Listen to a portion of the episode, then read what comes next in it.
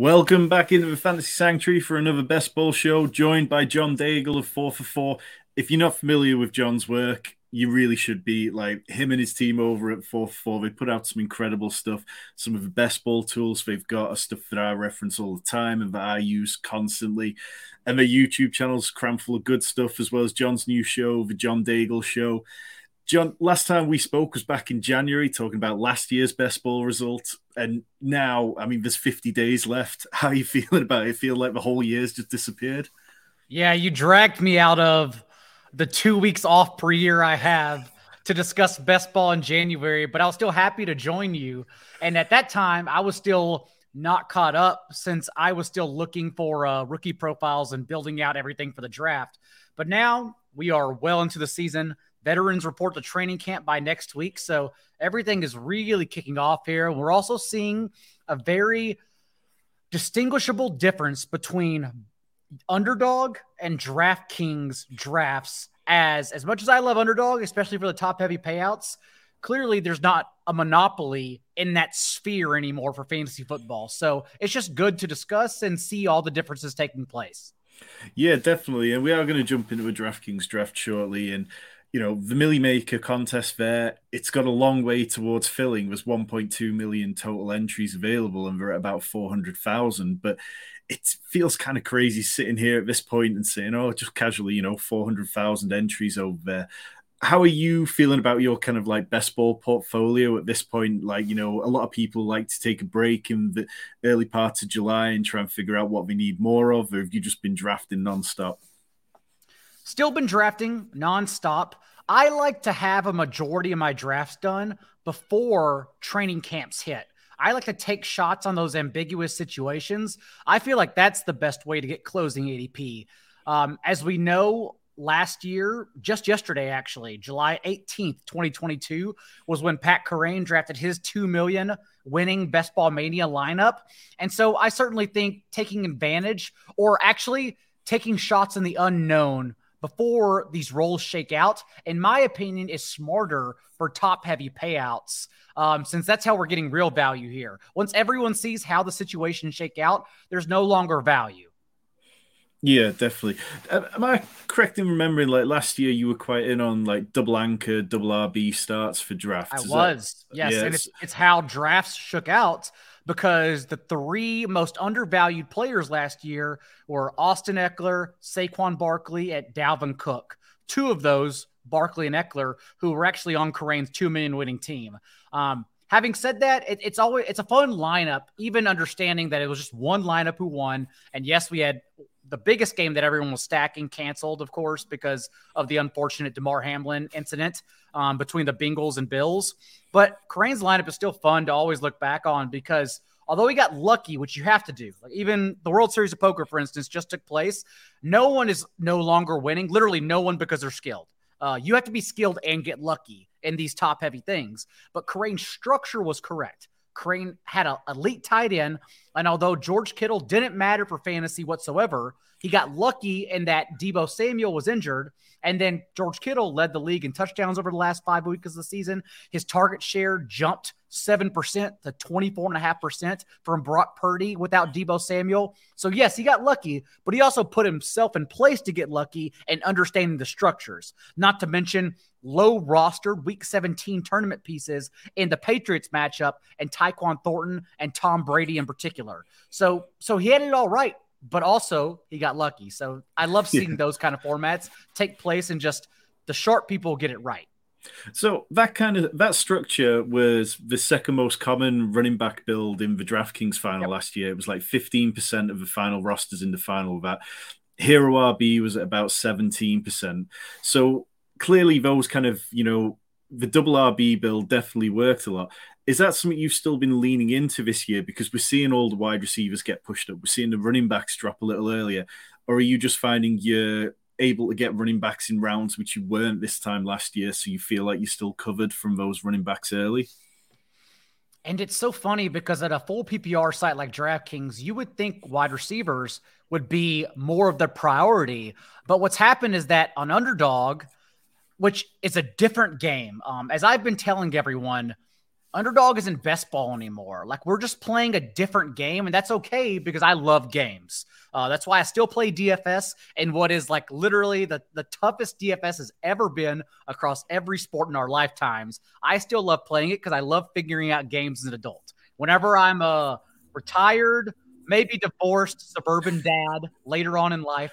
I just want to invite my friends over in the burbs and play board games like once a month on Friday nights. I love games, but underdog best ball is different from DraftKings in that underdog 19 wide receivers are going in the first 36 picks and the first three rounds. That's not nearly as much as DraftKings, which again, DK is full PPR. So that doesn't make sense either. Same thing for quarterbacks. Whereas underdog, the top three, the big three quarterbacks, Mahomes, Allen, and Hurts, are going in the top 20 picks. On DraftKings, that's the same thing, but it makes more sense on DraftKings given that we get rushing and passing bonuses for these quarterbacks. So I don't mind chasing them there. Maybe it is a sign of the times. Like I know Hayden Winks has been arguing that maybe it's just like the way it is now. These three players in particular who add value with both their legs and in the case of Patrick Mahomes, who doesn't run the ball, is genuinely the best football player to ever grace us on the planet Earth. Uh, maybe that's just the way it is now, and we need to be ahead and pay that tax. But at the same time, there are reasons to believe the big three regress if you want to take that route. And again, large tournaments where we are betting on first place and nothing else matters, in, in my opinion, anyways. I'm betting on three million. Otherwise, that team might as well just get last place. It doesn't matter. So yeah, it's just fun to talk about it from both sides. Yeah, I mean, you mentioned Patrick Mahomes there. Like he was being drafted after Justin Herbert last year, so like yeah. it always feels like there's a little bit of value in that second tier of quarterbacks, and particularly on DraftKings where you do have those 300 yard passing bonuses. I mean, last year, Patrick Mahomes had 10 games of 300 plus yards, and the next nearest was six from Josh Allen. I mean, Jared Goff had five. Is that something which you think is projectable and something we can chase with some of these pocket passes, or do you just have to kind of see it as part of the bigger picture when you are drafting those players? Not for the pocket passers. We've known for a long time. And when Rich Hribar wrote the article, I guess it's over a decade now about the Konami code. We've known that we are still targeting rushing attempts and rushing yards per game. TJ Hernandez also does this column annually, and he just put it out last night actually on 4for4.com for anyone who's trying to get in there um, for the early bird $25 off discount. Um, and he does the stats that are most sticky year to year. And the quarterbacks one even highlighted that rushing attempts per game and rushing yards are basically nearly one to one. It's like those things carry over, just like from college to the NFL, they carry over year to year for quarterbacks. And so, if we are looking for someone to break into the top three, it does seem like it's most obviously going to be Lamar Jackson or Justin Fields. Having said that, uh, Justin Herbert's one of my most rostered quarterbacks on DraftKings. I, I think we can, although we saw him fail last year he wasn't a winning quarterback. He didn't provide ceiling because of the passing game. I do think there are more reasons to believe in his outlook this year between Kellen Moore, Quentin Johnston, list goes on and on. We'll talk about that more as we get into drafts. But really, I've been betting on those three guys. We can count Joe Burrow in there. I've been betting on that tier instead, not trying to get too cute and say, like the Tuas, Daniel Jones. I love Geno Smith. Geno Smith's my QB 10 overall, and that's way above consensus.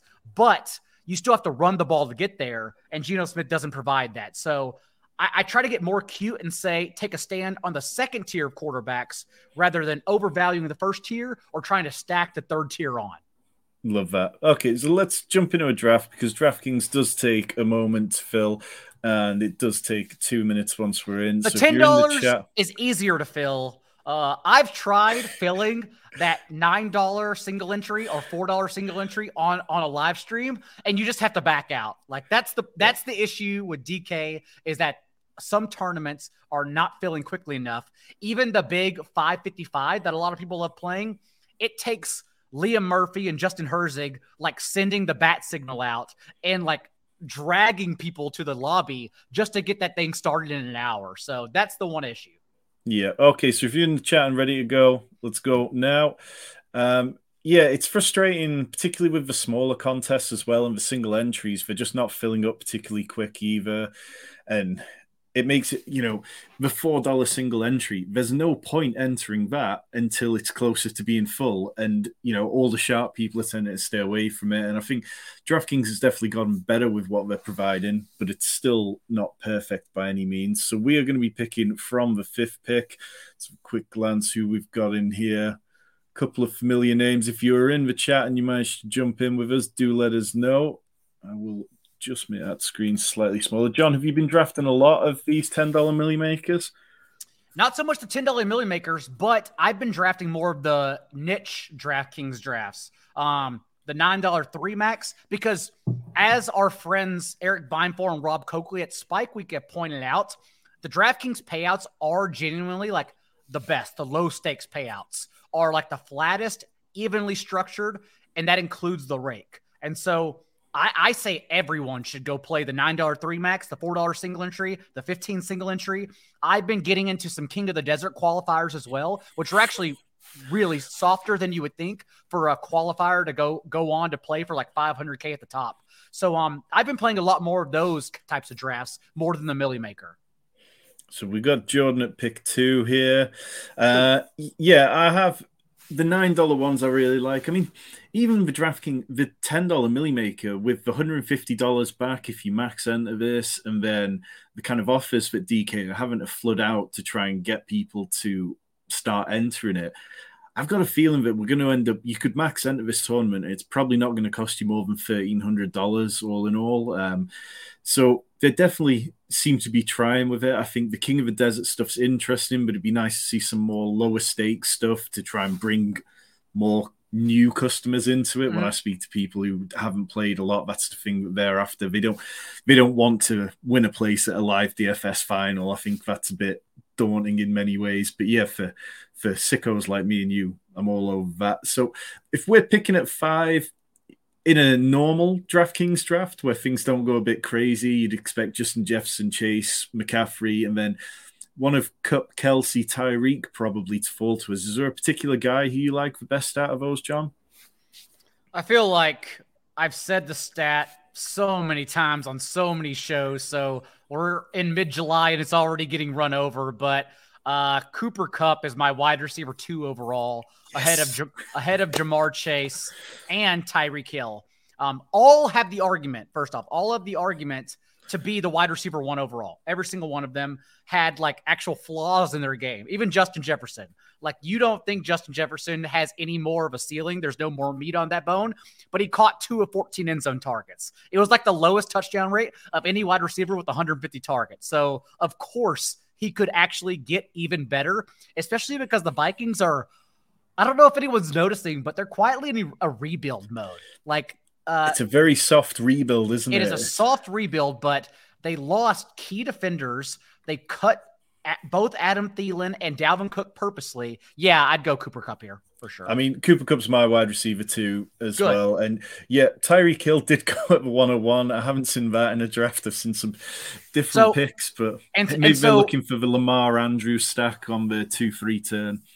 I'm supposed to be selling people on Cooper Kupp, but I'll, I'll sell you on Tyreek Hill as well, real quick, because it sure it makes sense. They're all in the same tier. I have them in the same tier. I know some people only have Justin Jefferson and Ja'Marr Chase. I would love to bet with those people in real life because I think they're wrong.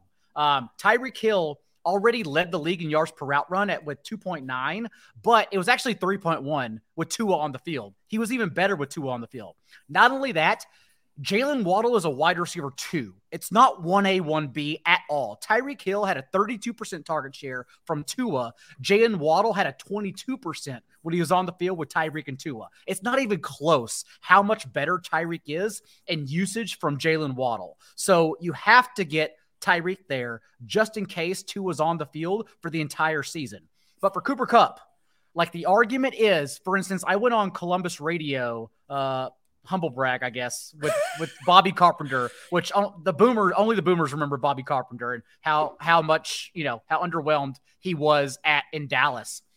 But the argument was, oh, like you think Cooper Kupp can outscore Ja'Marr Chase, when the argument should be you think Ja'Marr Chase can score outscore Cooper Kupp because Cooper Kupp already outscored Ja'Marr Chase. Like in nine games, Cooper Kupp was the wide receiver one in points per game. The only receiver, Justin Jefferson included, who averaged over 20 half PPR points per game.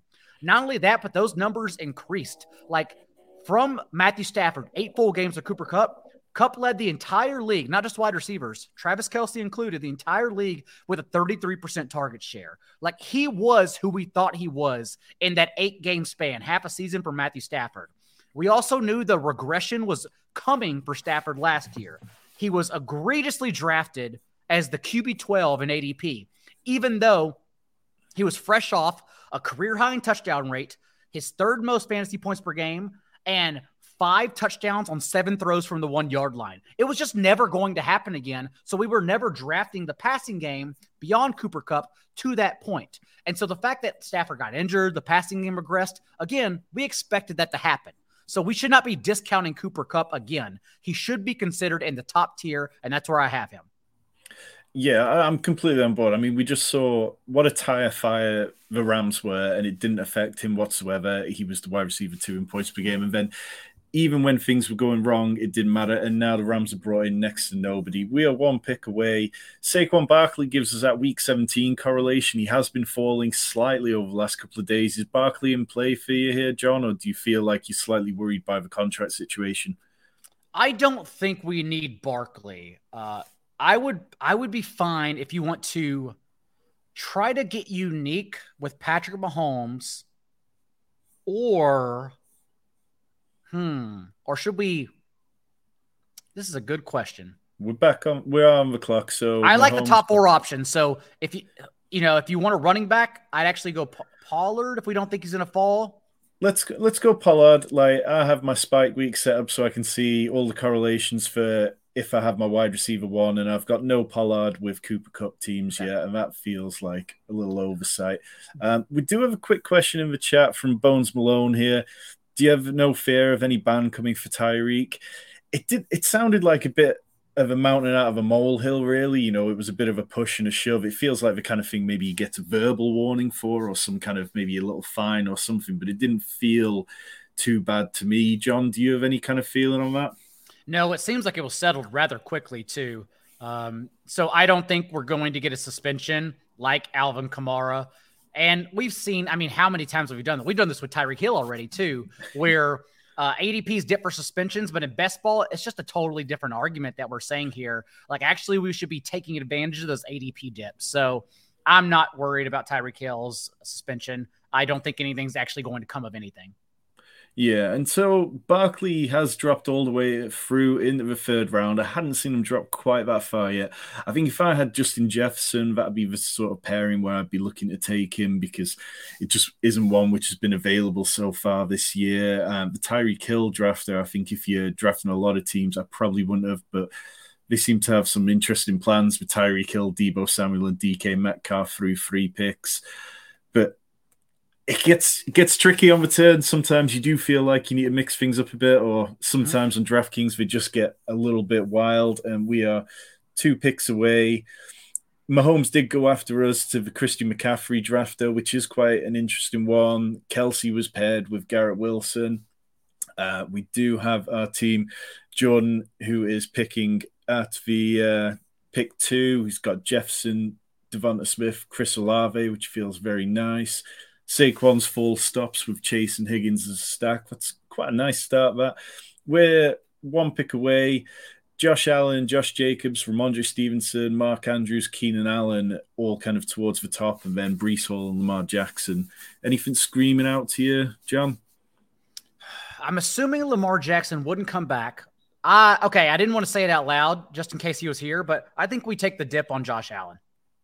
Yep, I'm good with that. Go ahead and get out of the way. I would imagine it's somewhat unique to go Kupp, pass on Barkley and go Pollard, and then get Josh Allen. Plus, like we can take dips on Dawson Knox. Yeah, we have Gabe Davis, uh, 20 rounds, so Khalil Shakir's around there. We can get we can get unique with Josh Allen. Yeah, definitely. Uh, in terms of Josh Jacobs, we're kind of seeing him dip as well a little bit. He has been a third round fixture pretty much the whole time do you feel like there's a real danger he is going to hold out, or is he one of those players where you just feel like you know? We've seen this a lot of times. It's very rare that running backs or any player really actually holds out into the season.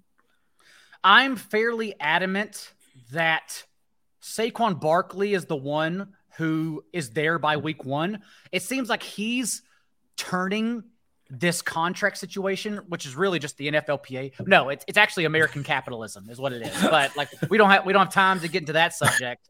But Saquon Barkley's the one who's turning the spite into resilience, and he's saying that he's going to be there. Like he's actually just going to out out. He's going to uh, disprove everyone who does not believe he wants the contract. So he's doing that thing where he's turning the quote unquote doubters into motivation. I think he's there for week one by everything he said. Josh Jacobs is the one who's falling on the sword for the entire position as a whole. He's the one who really seems like he's willing to sit an extended amount of time well into the year. And not only that, but I was fading Josh Jacobs anyways. Like to, to reach the amount of touches, he led the league with 396 touches. And the last decade, only four other running backs have recorded 390 plus touches. So, first of all, we're not getting that amount again. Second of all, those four other running backs, the maximum they reached the following year was 237. So I was already just playing the historical outlier card and saying Jacob was going to be roughly at 300 touches, if that. I already, I always want, I already wanted to fade him anyhow. But now that we get everything he's saying around his contract, and I just genuinely don't think it matters. So I, I will gladly let Jacobs keep falling, and there will come a point where I'll take him. But I don't think it's the top or mid of the third round. Yeah, so we're two picks away. I'll come back to Jacobs in just a second, but we do have an auto drafter in front of us, which might cause us a few headaches. But we've got Joe Burrow, Travis Etienne, Najee Harris, DeAndre Hopkins, TJ Hockenson, Mike Williams, Christian Watson, that kind of Kenneth Walker, and uh, DJ Moore. It's an area of the draft where nothing really takes my fancy too much. I've been drafting quite a bit of Mike Williams. Uh, John, anyone you want to bang the table for? Hmm. I'm trying to think of stacks we should be setting up right now. Yeah, there's not a whole lot. Um, DJ Moore, Terry McLaurin. There's nothing correlation wise. I don't. I don't mind Christian Watson, which is funny because I also understand he's the most volatile player in all of fantasy football. Like, if someone just leaves, if someone actually just loses you weeks, it's probably Christian Watson. But in best ball tournaments, uh, he's he's clearly shown he's someone who also wins your weeks for you whenever he scores touchdowns. So I don't mind Christian Watson. Yeah, it feels like the difference in price between him and Romeo Doubs and Jayden Reed is possibly a little bigger than it really should be by the time that all's said and done. But yeah, we saw those three weeks where he kind of was the wide receiver two or so in points per game and really just put up huge numbers and obviously, yeah, took teams towards the playoffs and stuff. With Josh Jacobs, do you think there's any kind of chance that Jimmy G could actually be better for him than Derek Carr was because Jimmy G is such a check down maestro? Do you worry that if Josh Jacobs does come back, that he might just end up being this sort of like PPR god? That's a good counterpoint. I think I still worry about the offensive line. I still worry about the offense. And I do wonder even if he plays on a franchise tag, I just wonder how much they'll use him. I, I don't think that I don't think anyone's done a study, first of all, but I don't think the narrative of being on the final year of your deal and thus everyone the coach is running into the ground. I don't think that's historically correct. I think it's the opposite way where teams go the other way and try to develop and integrate different players. Uh, so no, I, I don't think I take that into account. Yeah, I think it's I think it's a very easy one feel like it's going to be a big storyline, but then when it gets to it, it feels more likely that, you know, when the Raiders are out of playoff contention, he'll just be kind of looking with one eye to just shutting down slightly. Uh, with two picks away, we've got Josh Allen, Cooper Kupp, Tony Pollard, Christian Watson so far. So quite a quite a balanced build. We're not too far behind on wide receivers or anything. Uh, Ken Walker's at the top with Aaron Jones, which uh, give us another Green Bay player: Justin Herbert, DJ Moore, Alexander Mattison, Drake London. Whomever you have uh, a top wide receivers, I don't. Is this how you rank them, or is this just in terms? Of this is this is just ADP. Okay. Uh, I'd lean towards Drake London over DJ Moore, but if you're a DJ Moore fan, I'm happy to go with that. Nope, I'll go London. Not a cool. DJ Moore fan. I, I, I truly believe DJ Moore, uh, although I fully expect him to lead the team in target share, I really think his ADP is bolstered solely because of Justin Fields' ADP because people like stacking them. Um, yeah, I have I have all these guys in the same tier, but DJ Moore, I, I don't have really any amount of confidence in. Yeah. So we saw TJ Hockenson go at the back end of the fourth round there to uh, Jordan, who's in the draft with us. Um, just after George Kittle. Normally, it's Kittle who goes after TJ Hockenson. You you mentioned before the show that you're kind of out on TJ Hockenson this year. Is is it just a case of you feel like the regression is going to hit him because he saw so many targets last year at such a high rate? Do you feel like it's unsustainable? I think he's being touted as a ceiling player. Like everyone assumes he's going to be the guy. He's one of the few guys that can take down Travis Kelce. But like that wasn't even the case when he joined Minnesota without Jordan Addison. Uh, like yes, his his targets per game improved. He was sixth among all tight ends, 6.1 in targets per game with Detroit, and it jumped to 8.6, second among all tight ends in Minnesota. But remember, like he still wasn't a ceiling option. Uh, he had five top 12 finishes over his last 10 games, but he only went over 80 yards twice, both against the Giants, who were top nine in catches allowed to opposing tight ends. Um, he actually averaged fewer fantasy points per game, 9.9 with the Vikings, than he did with the Lions, 10.3 because of the way Minnesota used him. Because what they did was increase Justin Jefferson's depth of target. Justin Jefferson in the second half of the season, he jumped from eight eight yard depth of target to over 11 because instead of running intermediate routes, they dragged TJ Hockenson to the closer to the line of scrimmage and said, You're the guy who's just going to get floor targets, which is why he didn't have a ceiling. And we're going to send Justin Jefferson deep instead. And that's why 60% of his targets with Minnesota came within nine yards of the line of scrimmage. His yards per target with Minnesota, Hockenson's dropped three full yards, like from nine to six, because he was just a shallow, high floor option. But especially where his cat draft capital is clearly in this one. Um, like we're not looking for high floor options. We want tight ends to win our week. And in my opinion, TJ Hockenson doesn't win your week. He just helps you not lose it. I don't want that. I want you to burn Travis Kelce to the ground. And Hockenson's not the guy who does that. So now you factor in that Jordan Addison, a competent Biletnikoff winner for the best receiver in the nation at one point, is in this offense. I, I genuinely think we should be taking volume away from TJ Hockenson, not trying to project him for what he averaged over the last eight games of Minnesota.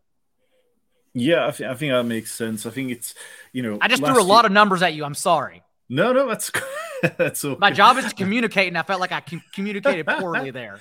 No, it was uh, it was great because I think it's all valid because what TJ Hockenson did was yeah he didn't. It was more a case of Mark Andrews wasn't going off. You know, Kyle Pitts was injured, and you know, lots of other players. It was really only George Kittle and Travis Kelce were doing anything. We are back on the clock, and Cam Akers has fallen ten picks. We got to go Cam Akers. We have to. I'm fine with that. I don't draft a lot of Cam Akers because as somebody who drafted Cam Akers and D'Andre Swift last year and a lot of Trey Lance this year, I have a mantra that I'm trying to draft players whose coaching staff like them. But with the Cooper Kupp pick already, I'm ready to spin the dice on it and see how it works out. Uh, are you saying we, that? Are you saying the coach that gave Cam Akers 19 touches per game from week 13 on that his coach doesn't like him? I mean, it, it seemed like it was one of those situations where nobody was happy about it after Cam Akers tried to go and get a, tra- a, trade. Rams gave a blessing to him. Neither of them could find somebody who wanted to trade for him. And it just seemed like one of those where it was like, okay, well, let's just saddle up and get on with it. And I just, I feel like there's a situation where we could very easily see Zach Evans, who I'm not naive to the fact that there's problems with his rookie profile, or yeah. Kyren Williams, who they talked up last year before he got injured on the opening kickoff play, and just you know they were wanting to give him a role. And yeah, I think, but when we're talking at the back end of the sixth round, when you're looking at D'Andre Swift, J.K. Dobbins, Alexander Mattison, there's flaws with all these running backs and Isaiah Pacheco, who goes slightly later. So I'm okay with it. Um, we have now got our quarterback and Josh Allen. We have two running backs in Pollard and Cam Akers, and then three wide receivers in Kupp, Watson, and Drake London, two picks away from us. Uh, Gabe Davis would probably be the most obvious pick here, which would give us that Josh Allen stack. Um, I think we have to. And then, of we, course. Oh, yeah, of course. We get sniped. Yeah. It's okay. Stream of life. Uh, so we do have Dameon Pierce, Michael Pittman, Darren Waller, James Conner, Jordan Addison, which would be a nice hedge against TJ Hockenson. Or we could go down to George Pickens, Jahan Dotson. I'm fine uh, tacking on our tight end here, Darren Waller. Yeah, I, I like I don't that. know how you feel about Darren Waller. So Darren Waller was somebody who I didn't get a lot of for a decent portion of this off season. And when I've drafted, I'm at 75 of 150 on this um, contest. And when I kind of down tools about a week ago and started wrapping up some slows and looking at what I had, I was like, well, Darren Waller, I don't think he can jump to being a top two tight end anymore. But I think he could drop, he could jump Dallas Goedert very easily. I think you know so much of Dallas Goedert's work comes on screen games. Kyle Pitts could be a victim to Arthur Smith again. George Kittle, I think, is ripe for touchdown regression, and we saw that when all the players were healthy, he was the least preferred target of them all. And TJ Hockenson, for all the reasons you mentioned, so getting Darren Waller as well, sort of like tight end four, five, six, seven, eight. I think he can jump up to tight end three simply because Daniel Jones needs a player who can win on the boundary and win downfield, and all he has at the minute is just an abundance of slot receivers. To to me, Darren Waller's floor is TJ Hockenson. Like if we are arguing about, or if I'm if I'm in the minority discussing that like TJ Hockenson's depth of target does not allow him to be a ceiling player, to me, that's Darren Waller's floor. That's great because last year we know he was just misused. Like he led all tight ends with a 14 and a half yard depth of target. And that's why he could only register a 19% target share when the three years prior to that, under Jon Gruden at least, he had a 25% target share. Uh, so eh, I don't know why Josh McDaniels only decided to send him deep, and that's it. And we're expecting the Giants to drag him closer to the line of scrimmage and be that necessary safety valve and intermediate target. Uh, what we really want fantasy, though, like a Travis Kelce, like a Mark Andrews, is a combination of both. So if Darren Waller can get both, that's amazing. That's the guy that's actually going to outscore Kyle Pitts, TJ Hockenson, go on and on. Um, and I understand he's missed 15 games the last two years, so we have to we have to factor that in. But his floor alone makes him, in my opinion, a great option for the onesie position in that range, as opposed to TJ Hockenson. Yes, we are one pick back away now. Uh, James Cook, Evan Engram, uh, Dak Prescott, who probably is no interest to us, Courtland Sutton, Michael Thomas, Elijah Moore, and then down to the Ravens cluster of receivers. Look at wide receivers. Uh, just the wide receivers. Oh, we're already here, huh?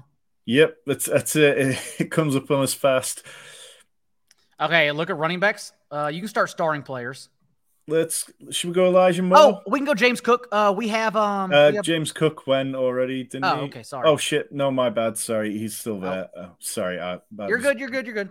Um, I'm not high on James Cook, but I forgot we had Josh Allen, so that was just to give us more stacking options. Yeah, definitely. That makes sense. Uh, James Cook, somebody I was doing a draft with Colin Kelly of Rotoviz at the weekend, and he's very high on him, and he's trying he was very much talking me into his explosivity. So I think he's somebody I'll probably try and sprinkle a little more than the zero percent James Cook that I've got at the minute. But part of that is because I'm not drafting a lot of Josh Allen because he goes so highly. Um, and we do have a few picks. Um, Rhamondre Stevenson slipped to the 308, which is a little lower than he's been going. He's kind of been a lot closer to the turn. Do you think that's the Lenny Fournette sort of thing? And do you think that's a fair price on him? It's definitely a Lenny thing. I think that's a fair price. I, I still would make sure he's tacked along as like the RB nine through twelve with, well, in my opinion, Joe Mixon and Breece Hall. Um, but I wouldn't let Rhamondre slip any further than that. Yeah, I was chatting with some friends earlier about if if Lenny signs, um, we see a substantial Rhamondre dip if you can get fourth round Rhamondre, I'll definitely have more than I do at the moment. And if fifth round Rhamondre happens, I'd uh, that's a player I'd be willing to stake oh, quite a large round, chunk on. Fifth round Rhamondre shouldn't happen. That'd be wild, but you know, maybe maybe people overreact. Yeah, so one pick away. Um, the team in front of us does have three running backs. If they don't take James Cook, then we might get James Cook to come back to us. Otherwise, there's the Baltimore kind of receivers of Zay Flowers, oh, just Zay Flowers left over, David and Njoku, Samaje Ryan. Courtland Sutton does go. Should we take James Cook here after Absolutely. we kind of got away with one? Uh, Absolutely. there. I, I don't even think honestly, like I don't I don't think the the explosive rate for James Cook matters. Uh, like that that's a guy that even the team was out on last year. Whenever they tr- healthy scratch Zach Moss and traded him to the Colts, from that point forward, James Cook played 13 games with Devin Singletary and Devin Singletary out touched him in 10 of those 13 games. Like even even the coaches and and James Cook didn't have a single carry inside the five yard line last year. Even the coaches are saying we don't care about you. Uh, so I think it's actually the role falls to Damien Harris or Latavius Murray. I'm still a very, very big Damien Harris component. I think he could lead the league in rushing touchdowns, genuinely. Um, and so I've been drafting a lot of him in the 10th to 12th round, especially like on an underdog, a half PPR site. But uh, in this case, with Josh Allen, like how would James Cook reach value? Of course, through the passing game. So it makes a lot of sense here. Yeah, definitely. I think that's a very good point. So we are through nine rounds, almost halfway. Cooper Kupp, Tony Pollard, Josh Allen, Christian Watson, Drake London, Cam Akers, Darren Waller, Elijah Moore, James Cook. So we've kind of seen the real glamorous rookie wide receivers go off the board. Zay Flowers in the ninth, Jordan Addison in the seventh, and Jaxon Smith-Njigba in the sixth. How have you been approaching the rookie wide receivers, John? Uh, they players that you've been getting heavy exposure to or kind of staying away from a bit? Um, let's see. So the way drafts work, because I don't I don't think I really have hard stances on many of them. Uh, the way drafts work is that if you're at the top around Justin Jefferson, usually it naturally allows you to fall into Christian Watson, Jordan Addison, Kirk Cousins stacks.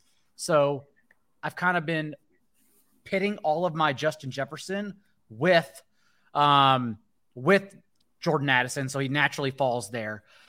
Uh, Jaxon Smith-Njigba, I I still firmly believe Tyler Lockett should be ranked and drafted over him, but JSN is also one of the more undervalued players on DraftKings in particular, so it's easier to get him there. Whereas underdog, everyone has rookie fever, so you really you really can't get anyone there unless you're overdrafting them.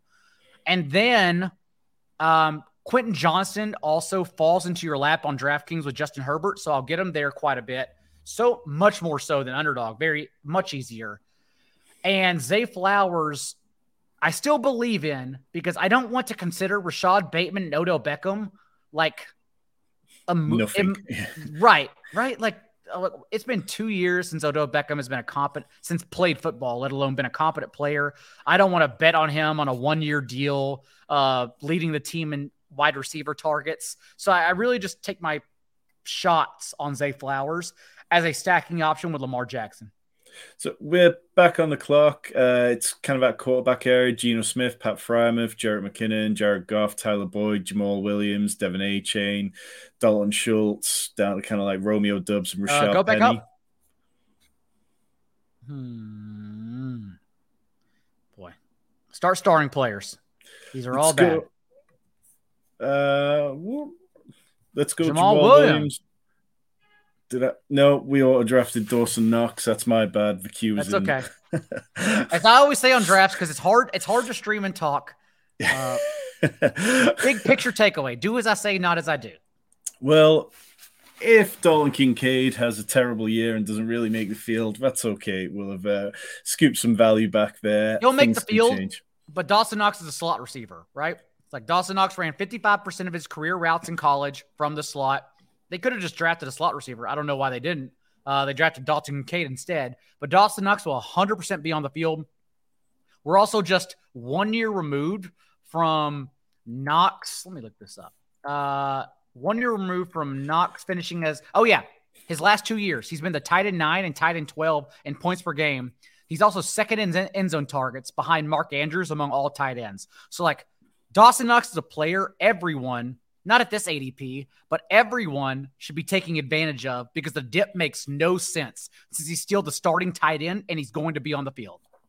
Yep. Yeah. One other part of that that's a little bit of a nightmare for us is we do now have two tight ends with week 13 byes. So we might be looking to add a third to that. Lean into but it. Let's get ahead of the curve on this one. So, in terms of players here, we do have Geno, Pat Freiermuth, Jared Goff, Tyler Boyd, Dalton Schultz, Russ Wilson, Rashaad Penny, Romeo Doubs, Skyy Moore. Damien Harris, which feels a bit too awful options. Uh, yeah, okay. start, Kobe Myers. You can start starring your top players, running backs and wide receivers. We need more wide receivers for sure. I think, yeah. So I'll move Rashaad Penny up to the top. In terms of, are you in on Tyler Boyd, Romeo Doubs, either of those? Skyy Moore? I guess it would be Skyy Moore, unfortunately. I think Skyy Moore makes sense because it feels very much like Skyy Moore could see his value jump very soon. Um, I'll take him because we are through 11 rounds and that was our, only a fifth wide receiver there. Generally, on DraftKings, I try to leave round nine, ideally with five, but you know, it doesn't always work. But like, you know, you used to work for Rotoworld, you've seen the power of blurbs, and it seems like Skyy Moore's already just creeping up because there's been reports that he seems the most likely player to take over that slot role this year. Do you think he's to carry on on that sort of rocket ship? I don't know if it's a rocket ship, but the fact he's been at in on three wide receiver sets at OTAs certainly makes me much more confident in drafting him. Um, and basically arbitraging Kadarius Toney since everyone would rather take a top 60 stance on Kadarius Toney for no reason. So I would just rather take my shots at later rounds. Yeah, that makes sense. Um, Even though, like, if Richie James led the team in slot targets, who Richie James is actually good, then that wouldn't be shocking either. Yeah. If you are finding us here for the first time tonight, if you want to give us a little bit of just a smile on our face after that Dawson Knox auto draft in round 10, hit the like button, hit the subscribe button. We've got loads of redraft content coming out over the next few weeks. Rich is just starting a new Dynasty series about how to rebuild and the right time to do stuff like that. Best Ball Show, we're going to double it up through August. We've got Justin Herzig coming on in a couple of weeks' time. We've got loads more guests booked in through the whole of August, and we're doing drafts on both Underdog and on DraftKings. So hit that subscribe button. John, you just launched uh, the John Daigle show over on 4 for 4. How's that going? Oh, well, uh, I think they allowed me to have it just because they know how bored I'll get if I'm only talking about football seven days a week. Like, I already do six videos a week about football, and it's July. Uh, let me talk about life. Let me talk about other things I think are more important to people. So, the football shows are still absolutely up there. But on the John Daigle show, like I usually start by showing a cocktail mixture um, that you can take to your friend's home. You can show them you have this fancy recipe, even though it's really easy tomorrow morning, by the way, 10 a.m. Eastern. I'm showing you my my favorite, especially when it's hot out, spicy watermelon margarita. I can't wait because it's like literally one of my favorite drinks. So I do that. Uh, I sometimes take it to the kitchen, make food recipes for everyone. We talk. I interview other things, like when Rob Coakley was top 150 in the World Series of Poker. I interviewed him about it. So it's just like a different thing. Uh, there is football, and there will be more football starting next week when training camps begin but it's just a different outlet. I think you know it's always good to get a little bit of a break from things like that. Like I'm a big oh, fan of what I need. Um, so we could take Matthew Stafford here for our second quarterback, lock that in with the Cooper Kupp Cam Akers stack. Do you want to do that, or do you want to any of these other options kind of standing out to you? All right, Jaylen Warren's 140. I don't mind Jaylen Warren here. Click on wide receivers. Hmm. Oh shit. so we have Kincaid, Dawson Knox. Again, pick big picture takeaways, everyone.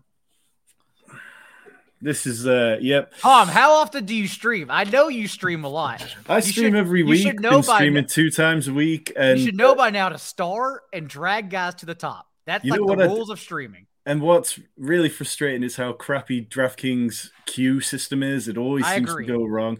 And that's this is definitely the worst one, but I'm excited to see how we turn it around. Uh, Matthew Stafford does week bros, one after. You know what's unique? Overdrafting Dawson Knox and Dalton Cade. That's what makes a unique best ball team. But when they both score two touchdowns in week 17, this yeah. team might not. Juwan Johnson, there, but... unfortunately, isn't there, any, or uh, Jaylen Warren, unfortunately, isn't there anymore either. All right, star KJ Osborn, get on that. Um, Darnell Mooney, I guess, and Tyler Allgeier. I'm fine with all those guys. And I'm gonna bring yeah, drag these players down. okay, so all three of those did make it to us. Uh, KJ Osborn, Darnell Mooney, or Allgeier. I mean, we do have three running backs that kind of feels okay, or they are, you know, not the strongest, but I'm fine with KJ Osborn. We have, we have Christian Osborn. Watson, give a little bit of a stack. We're going to have to get DeVante Parker in here because we have this Buffalo super stack and we need Patriots players to add to yes. it for week 17 and it'd be maybe maybe a Patriots tight end would give us a player who doesn't have a bye week in week 13. We could always what? see if Hunter Henry really late is there for like our last pick or so. What's Hunter Henry's bye week? It's week 11, not week 13. Okay. So it's you know, when you when you bet on Darren Waller as, as an elite tight end one, um, that's when I really don't draft four tight ends. But in this case, if we want to avoid the bye weeks, that's fine. Yep, yeah, it's uh, definitely been an interesting one, but I think you know it happens sometimes when you fast drafting, the door goes or something, and you have to get up and you have to go, and then you come back and you're on the clock, and just before you hit the button, that's that auto draft, and it's always interesting to try and dig yourself out of a hole on this one. So, yeah, it's uh, it's it's not not the finest draft that I've seen this year, but this it's been a bit of a strange room. You know, we've seen this team on return when three five three two with Trevor Lawrence unstacked, but with Trevor Etienne and then Aaron Rodgers and Brock Purdy at the eleventh round. There's yeah. The team next to us started with five running backs out the gate and then went very heavy to try and get themselves out of a hole. Russell Wilson unstacked, but yeah, it's uh i mean this is draftkings drafts isn't it john? There's always some at least one draft of it seems to have some uh, kind of fun ideas. Well we are that team that has quote unquote fun ideas. That's okay. We, we've still got our we've got our points in. That way everyone can take away that i'm still very very high on dawson knox. Not this high but i'm very high on dawson knox and allowing your league mates to think Dalton Kincaid takes away from him because he doesn't. Yeah. Uh, in terms of Buffalo tight ends, is that how you've been dealing with it? You've gone Dawson Knox over Dalton Kincaid. We are seeing Dalton Kincaid's ADP start to drop over the last few weeks a bit. Not over, but in terms of ADP, oh yeah, Dawson Knox will probably close as one of my highest roster tight ends. Same for Hunter Henry. Very bit, very very big on Hunter Henry. Um, in redraft leagues, even if you're just starting one tight end, I'm very big on Hunter Henry. It sounded like out of OTAs, yeah, start starring as I talk. Start starring running backs and wide receivers. Um, it sounded like at OTAs that Bill O'Brien's personnel favored was 12 personnel. So for those that don't know, one running back, two tight ends. That's how you count personnel. And then of course that means there's it's only available for two wide receivers to be on the field, 12 personnel. So that means that Hunter Henry and Mike Gesicki would be on the field together. But we know we're only one year removed from Hunter Henry being the tight end 13 in points per game and scoring a career high nine touchdowns. And he scored those nine touchdowns on only 40 catches from week four on in 2021. So again, we knew that was unsustainable. Thus, you shouldn't draft Hunter Henry last year. But now we're getting discounted because even last year with that regression, he's still tied for the team lead in red zone targets with Jakobi Meyers, who is no longer on the team. So we go back to Hunter Henry in the last round every draft. Literally just keep on drafting Hunter Henry. So we're on the clock. I've starred Van Jefferson, Kendre Miller, Jonathan Mingo, Roschon Johnson. Roschon Johnson would give us a bit of week 15 and week 17 correlation and be our fourth running back. Uh, how about, is he in play for you, John, or anyone else? Nine seconds? Yep. We have Jamaal Williams. Let's go Roschon Johnson. No, we don't have Jamaal Williams. That's fine. We're going Roschon Johnson. Yeah, we should have had Jamaal Williams. That's okay. We, we should have had Jaylen Warren too. It's fine. Okay, so let me look at this roster. I need to see. I need to so we have Cooper Kupp, Tony Pollard, Josh Allen, Christian Watson, Drake London, Cam Akers, Darren Waller, Elijah Moore, James Cook, Dawson Knox in the 10th round, Skyy Moore, Dalton Kincaid in the 12th round, KJ Osborn, and Roschon Johnson. Okay. So we need a second quarterback yep. for sure. So quarterback wise, I mean Desmond Ridder be available probably our next picks, which would give us Drake London stack and correlate with Roschon Johnson as well. Um, or we can probably we could try and we could take their kind of backdoor stack with Texans. There's plenty of those wide receivers go later, or look for Sam Howell, kind of uh, Curtis Samuel, or do the Buffalo, uh, the New England Buffalo one, which normally obviously you don't always want two quarterbacks from the same game in week 17. But we're kind of relying on Josh Allen's score there any, anyway. I think I'd rather wait for Desmond Ridder. Yep. Okay. Ryan, so Ryan Tannehill uh, should also be in this range now. Yeah. Back on the clock, Jonathan Mingo, Van Jefferson, Kenny Gainwell, Jerome Ford, Tyjae Spears. I would go. Let's go Mingo. Good. I'm fine with that. I mean, Bryce Young has already gone, but I don't think that's too much of a worry yet. We can come back for, I feel and, like. And it's always a concern to prioritize any players uh, from rookie quarterbacks every year. But if we're banking on this second half emer- second half explosion for any rookie, I don't mind betting on the athlete, Jonathan Mingo. Yeah. How are you feeling about Desmond Ridder? He's a player I kind of struggle with a little bit, but I'm you know, high on Bijan Robinson, I'm high on Kyle Pitts, and I'm high on Drake London. So it feels like I have to draft some Desmond Ridder at some point, unless I really believe in Taylor Heinicke, which I don't. It's not really about believing in Taylor Heinicke, though, just because this schedule, the division, is so bad and so soft that it's it's almost impossible for Desmond Ridder to get benched unless they're winning, like uh, like Tyrod Taylor with the Bills, if you recall that situation yep. and they put in Nathan Peterman. Like that's the only way he gets benched is if they're winning and they still bench Desmond Ridder. Uh, and so I, I just kind of think he starts like I don't believe him as a prospect or player at all, but I kind of think he just keeps on starting by default because this this is a 10 or 11 win team. They already played against the highest rate of eight man boxes last year and still averaged the fourth most yards per carry of any offense. Like Arthur Smith is such an intuitive and good play caller that it doesn't matter what they face on defense, especially this year when they're projected against the league's second, easiest schedule, according to Warren Sharp. So, yeah, it, it just reminds me of an 11 win team that gets run over in the divisional round after they beat some spare team in the wild card. Yeah, uh, it definitely makes sense because you look around and the Saints look like a team who could play slow and play boring, and you know, if Michael Thomas isn't back to being what he was, then that could be quite a disaster if Alvin the, Kamara is suspended a while. The one thing that scares me about the Saints and for fantasy, because either way, Chris Olave is going to get there. I'm not worried about Chris Olave at all. Derek Carr isn't a good fantasy quarterback, uh, but spike weeks maybe. But the Saints only have one outdoor game from week five on.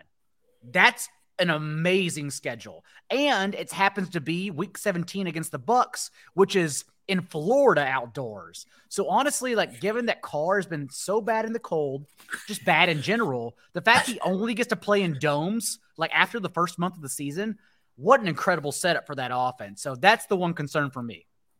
Yeah, well, we are two picks away here. Uh, in terms of players left on the board, CJ Stroud's dropped. I saw him drop earlier today into the 210, 200, sort of 210 range. He does just go ahead of us. Jerome Ford, Mike Gesicki, Sam Howell, Chuba Hubbard, Mac Jones, Jalin Hyatt, Tyquan I say we reach. I say we reach on Ridder here. Yeah, and just get the quarterback position sorted. Yeah, because we can still get we could still get a Cordarrelle still there. Uh, um, Jerome Ford is interesting for our running back room as well. Yeah, I, am fully on board with that. I mean, we could always take Tyquan Thornton as well to build out that Week 17 stack. We need DeVante Parker. Star DeVante Parker. Uh, we're gonna. We're actually we will 100% take DeVante Parker if he's still there when it comes back to us. Yeah, we, uh, we have to have him for this build. Yeah, I think that is all good. I think you know things went slightly awry in the middle rounds, but with a 2-4-7-3 build, you know, we've got Roschon Johnson, James Cook, Cam Akers, and Tony Pollard. It feels like we've got quite a decent running back room. We can definitely figure out the last position for there over the next couple of rounds. We can figure out our fourth tight end, which is far from ideal. But in terms of everything else, have you found anyone else in these late rounds apart from Hunter Henry that you're clicking a lot of? Late round tight ends. Uh, Cade Otton. Just late, late in general. Yeah, Cade Otton's going incredibly uh, late for a player. Cade Otton made six starts without Cam Brate last year, and he ran around on 84% of dropbacks in those games. So I still take him quite a bit. Um, I, I know, I know Trey McBride has gotten more popular but I, I, still wonder if Zach Ertz may get cut on the final day of, of training camp. Um, I, don't know if he's a player they carry over into this new regime. So I don't mind Trey McBride, although like he's even bad at earning targets. And then Isaiah Likely, just because we we don't know what this offense is going to be. Like maybe they do actually go more 12 personnel. Um, and also, we know if Mark Andrews ever gets injured, Isaiah Likely is, is a top three tight end. Like he's that good as he's always shown. Even last year, one start without Andrews in the in the final meaningless game, and he went over 100 yards with the touchdown. So uh, those are three guys I keep targeting. Okay, so DeVante Parker did go. Uh, Mike Gesicki is there. Mac Jones, Cordarrelle Patterson, Tyquan Thornton, uh, Khalil Shakir is there. Do we want to? I guess building? in this case we go Tyquan Thornton because that's the ADP dip here. Yep, and uh, of course he did win Pat Kerrane two million dollars. So you know, just seems like the lucky charm. Um, so yeah, so we have 17 rounds Cooper Kupp, Tony Pollard, Josh Allen, Christian Watson, Drake London, Cam Akers, Darren Waller, Elijah Moore, James Cook, Dawson Knox, Skyy Moore, Dalton Kincaid, KJ Osborn, Roschon Johnson, Jonathan Mingo, Desmond Ridder, and Tyquan Thornton. In terms of playoff stuff, we do have uh, we've got the Bills, Josh Allen, James Cook, Tyquan Thornton, Dawson Knox, Dalton Kincaid. Like, so we've got that. We do have the Patriots bring back on there. We've got the Rams, Giants with Akers, Cooper Kupp, and Darren Waller. Falcons, Chicago, Desmond Ridder, Roschon Johnson, Drake London. And then the Packers, Vikings, Christian Watson, KJ Osborn. So there's a lot about this team which could work nicely. It just needs to make up for a couple of the little errors. Um, we've got Rich in the chat who asks, "Do you think Thornton is more than just a deep threat, John?" No, uh, I st- I still worry Thornton is just a rotational player. So the his ADP always seemed off to me. Um, but in this case, the fact that DeVante Parker gets drafted over him, like I think that's correct, but that's not usually how ADP has been going. So I'll glad we will gladly just take our chances with Tyquan Thornton since we need to start stacking Patriots players since we have already bet on Bills offense. Do you think the Patriots are going to look to bring somebody else in? Obviously, they wanted DeAndre Hopkins, but weren't prepared to pay what the Titans did. Do you think that's somewhere they're going to be active because we should be aware it's a glaring need? Uh, the Patriots, as in wide receiver. Yeah, yeah. Sorry, wide receiver. Yeah. No, I don't think so. Uh, uh, I I don't know what happened and why they brought Hopkins in. Maybe because Belichick respects him so much. I find it so hard to believe though that he wanted to work with Bill O'Brien. Like Bill O'Brien literally called him Aaron Hernandez. Like why would that guy ever want to work with O'Brien ever again? And so I don't I don't think they're looking at any other receivers, but to work with a pass catching running back since they didn't want Rhamondre Stevenson to be the pass catching back early on last year. It just happened to fall that way since Ty Montgomery got injured. Um, yeah, it's no shock to me that they're trying to look for that third down role. Yeah. Okay. So we are a couple of picks away. We've got two picks left, and we need a tight end and we need a running back. Um, we'll get to the tight ends in a minute, but in terms of running backs, as Kareem Hunt goes off the board, there's Deuce Vaughn, Michael Carter, Latavius Murray, Matt Breida, Eric Gray, Joshua Kelley, who doesn't get drafted a lot. We are back on, and at the top of ADP is Hunter Henry. Should we grab him now or push him to the next round? Let's grab him. Oh, sorry, then... no, no, my bad, my bad. Mike Gesicki's there top of ADP, who's fallen f- thirty spots. Should we go with Gesicki? Sure, let's go Gesicki. I prefer Hunter Henry, but let's go Gesicki. Uh, now go to running backs. Let's start starring some guys that may matter. So Joshua Kelley doesn't get drafted in every draft. Fine. Josh Kelley's fine. Izzy Abanikanda, who could have a good start to the season. Um, Kene Nwangwu, Josh Norris's favorite sort of uh, punt returner. Got Ronald oh, Jones. I'll, I'll, go. I'll go DeWayne McBride. Yep. Uh, do you have a strong stance on DeWayne McBride versus? Uh, yeah, uh, we Chandler? just don't. We just don't know because uh, he led the nation in carries of ten plus yards last year, and he's just still been dealing with the hamstring injury he suffered before uh, the draft process, before the combine, and so like we genuinely just don't know how they're going to use him. Ty Chandler was the RB two, but maybe DeWayne McBride is the RB two. We literally don't know since we haven't seen him yet. So come training camp, his ADP could rise significantly.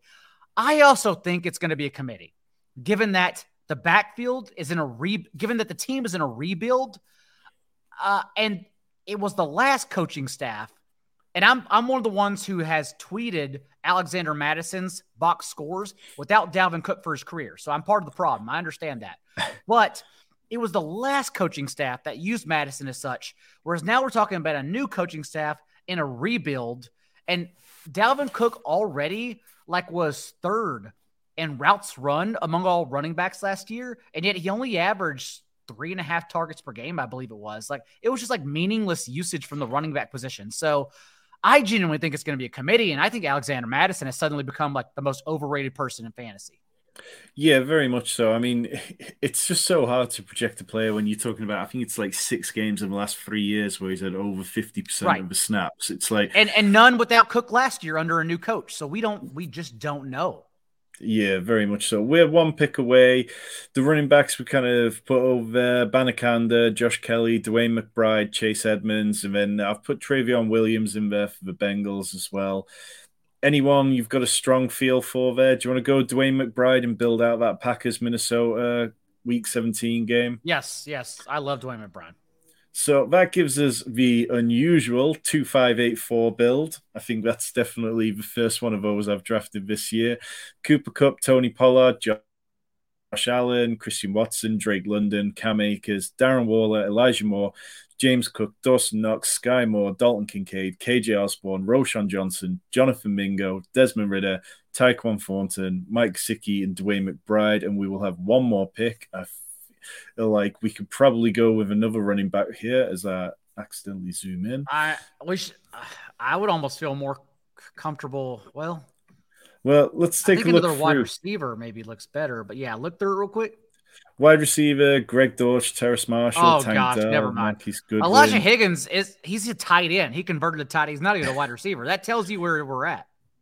Very much so. It gets pretty dusty pretty quickly. Ty Montgomery, who is a wide receiver over Ooh. on DraftKings. I bet. I mean, are you? Uh, do you believe Kayshon Boutte is going to make the roster no, for the Patriots? No, no. Kayshon Boutte is a bad prospect too. That was that's always been wrong. Rich, if you're still watching and in the chat, I know that one's going to hurt you Sorry, deeply, Rich. but uh, Puka Nacua, he's another interesting name. Like some people seem yeah. to think that, you know, he could be in line for the Deebo role, but obviously it's a long shot for that. Is he somebody you've I taken like, any shots on? Yeah, I like Puka. The the wide receiver two targets are wide open. And um, if anyone's going to try to create their own Deebo Samuel, it's definitely Sean McVay. Like since Sean McVay was hired in 2019, that's when Deebo Samuel was drafted. And since that time, Deebo Samuel has averaged 11 yards per touch against the Rams. Like he's just he's just sick of it.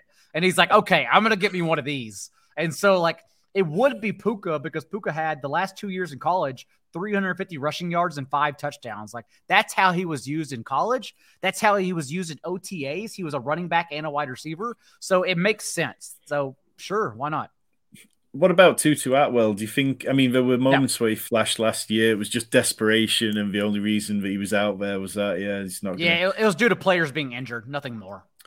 Okay, and then one other name who's kind of interesting down here, Deonte Harty, who the Bills did play reasonable money to, and then cut Isaiah McKenzie not long after. Uh, any kind of feeling on him or Kendrick Bourne for the Patriots? I would rather Ty Montgomery over Kendrick Bourne. I don't mind Deonte Harty since he's solely a big play guy. And then uh, I think Michael Wilson is going to start in two wide sets, which is very important for the Cardinals. I don't like Michael Wilson practically did nothing in college. Um, he was a Senior Bowl standout, which is where lazy scouts get all of their information. They just go to the Senior Bowl and then they scout and they draft the guy. They don't care about anything else. But they seem to really be high on Michael Wilson, at least from OTAs. We're, so. we're back on the clock. Um, Ty Montgomery, Deonte Harty, or Michael Wilson? Ty Montgomery, despite what I just said about Mike Wilson. I like Ty Montgomery. Yeah, so I think that's a very good point about Michael Wilson, though. Like he is going very late in drafts, and it's uh, it's definitely an interesting flyer to have if you believe that the Cardinals could be doing anything worthwhile in the back end. We do have a really tough schedule to finish year, so it feels like there's potential for some shootouts. Uh, so that is our entire roster: two five nine four build. Cooper Kupp, Tony Pollard, Josh Allen, Christian Watson, Drake London, Cam Akers, Darren Waller, Elijah Moore, James Cook, Dawson Knox, Skyy Moore, Dalton Kincaid, KJ Osborn, Roschon Johnson, Jonathan Mingo, Desmond Ridder, Tyquan Thornton, Mike Gesicki, DeWayne McBride, and Ty Montgomery. The Week 17 stack that we have built out now features seven players, including three tight ends in the New England at Buffalo game. Well, we, also, yeah, I to say, look at the rest. We have Darren Waller, Cooper Kupp, and Cam Akers. We yep. have, uh, yeah, we have the Vikings. I think we actually did really well for in terms of Week 17. In terms of this roster, did we scrape ourselves out of jail, John? Do you feel like it recovered okay, or do you think the damage that we did with the auto drafts is too yeah, much to recover the from? The Dalton Kincaid auto draft is fine the Dawson Knox was quote unquote unique. That was that was quite high for Dawson Knox. But if this team lucks into the finals, remember like the DraftKings finals is so much larger than underdog. Um, like you really got hundred people. Yeah, right. it's it's like you look at the team that won last year. I don't know if you saw it, John, but it was it was a team that had one stack of Russell Wilson and Jerry Jeudy. It had a few Eagles players who were unstacked without Jalen Hurts. They had four quarterbacks. I think they had seven running backs and sort of seven wide receivers. It was quite an ugly team on paper, but it had some week 17 correlation. It was a pure hero RB build with Christian McCaffrey and then no running backs until Kenneth Gainwell. So, you know, you look on underdog and you saw King Capital's zero wide receiver team that won a million dollars. You looked at Pat Kerrane's double RB build, and it's like they were nice looking teams, but over on DraftKings, the team that won it was definitely a little bit more on the ugly side, and it feels like there might be just a little more room for different builds and stuff. Uh, I think that's kind of the get out of jail free card. And our running back room of Pollard, Akers, Cook, Johnson, and McBride it feels like we can get by on that okay. I think, you know, Pollard and either Cook and Akers is going to need to do business most weeks, but we've got a nice enough wide receiver room. It could be worse. Uh, full PPR site. James Cook still in the pass catching role. I think that's totally fine. Uh, who is our fourth and fifth? McBride and who else? McBride and Roschon Johnson. All right, so we're gonna need we're definitely gonna need a little bit of a help, a little bit of breakout, but at least Roschon will be active every week. Uh, he was special teams captain in Texas. He is he is not only the best pass blocking running back on that team, but also like he was one of the best pass blocking running backs in the nation. So like he will be active every single week, which gives us a chance. Very much so. And yeah, I think in terms of the wide receivers, you know, we've talked about the tight ends a lot, but Cooper Kupp, Christian Watson, Drake London, Elijah Moore, Skyy Moore. I think if Skyy Moore can make that role his own of the slot, and then we're talking about Elijah Moore and Skyy Moore, who can be PPR kind of scam players. And then you've got Drake London and Christian Watson, who've got high upside along with Cooper Kupp it does feel like there's some ceiling there. Obviously, we're counting on Josh Allen to really bring in some big performances as well. It feels like things could have been worse, is definitely how I would put it. I think the team next to us, who started with five consecutive running backs, they ended up with taking no more running backs after that, which is, I think, if you are going to play with running back fire like that, then that's definitely the way to do it. They had a 3 5 9 3 build. Russell Wilson, Bryce Young, Jimmy G, doesn't feel too bad. Anything else kind of stand out to you in this draft, John? Honestly, not really. I, have been a big proponent of uh, two, five to seven, seven to nine, and two to three builds. Uh, even at quarterback with bonuses, if you're going elite quarterback or even the, the second tier, I would still, with 20 rounds, only go two quarterbacks. That's the way I've been handling it. I'm mixing slightly more three quarterback builds this year than I did last year. Last year I had a lot of Trey Lance and a lot of Lamar Jackson, which kind of stung me a little bit. And mm. out of the DraftKings finalists yes, last year, 39% of the 989 teams that made it were two quarterback builds.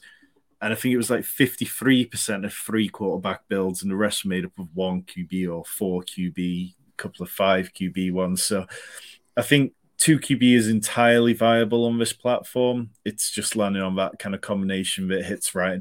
Josh Allen, whenever you're drafting him, you need him to pay off so much that a player like Desmond Ridder feels fine. I think, you know, he has a level of rushing upside which could be okay. So I'm okay with it. Um, we will get out of here, but before we do, John, do you want to tell people what you've got coming down the line at four for four?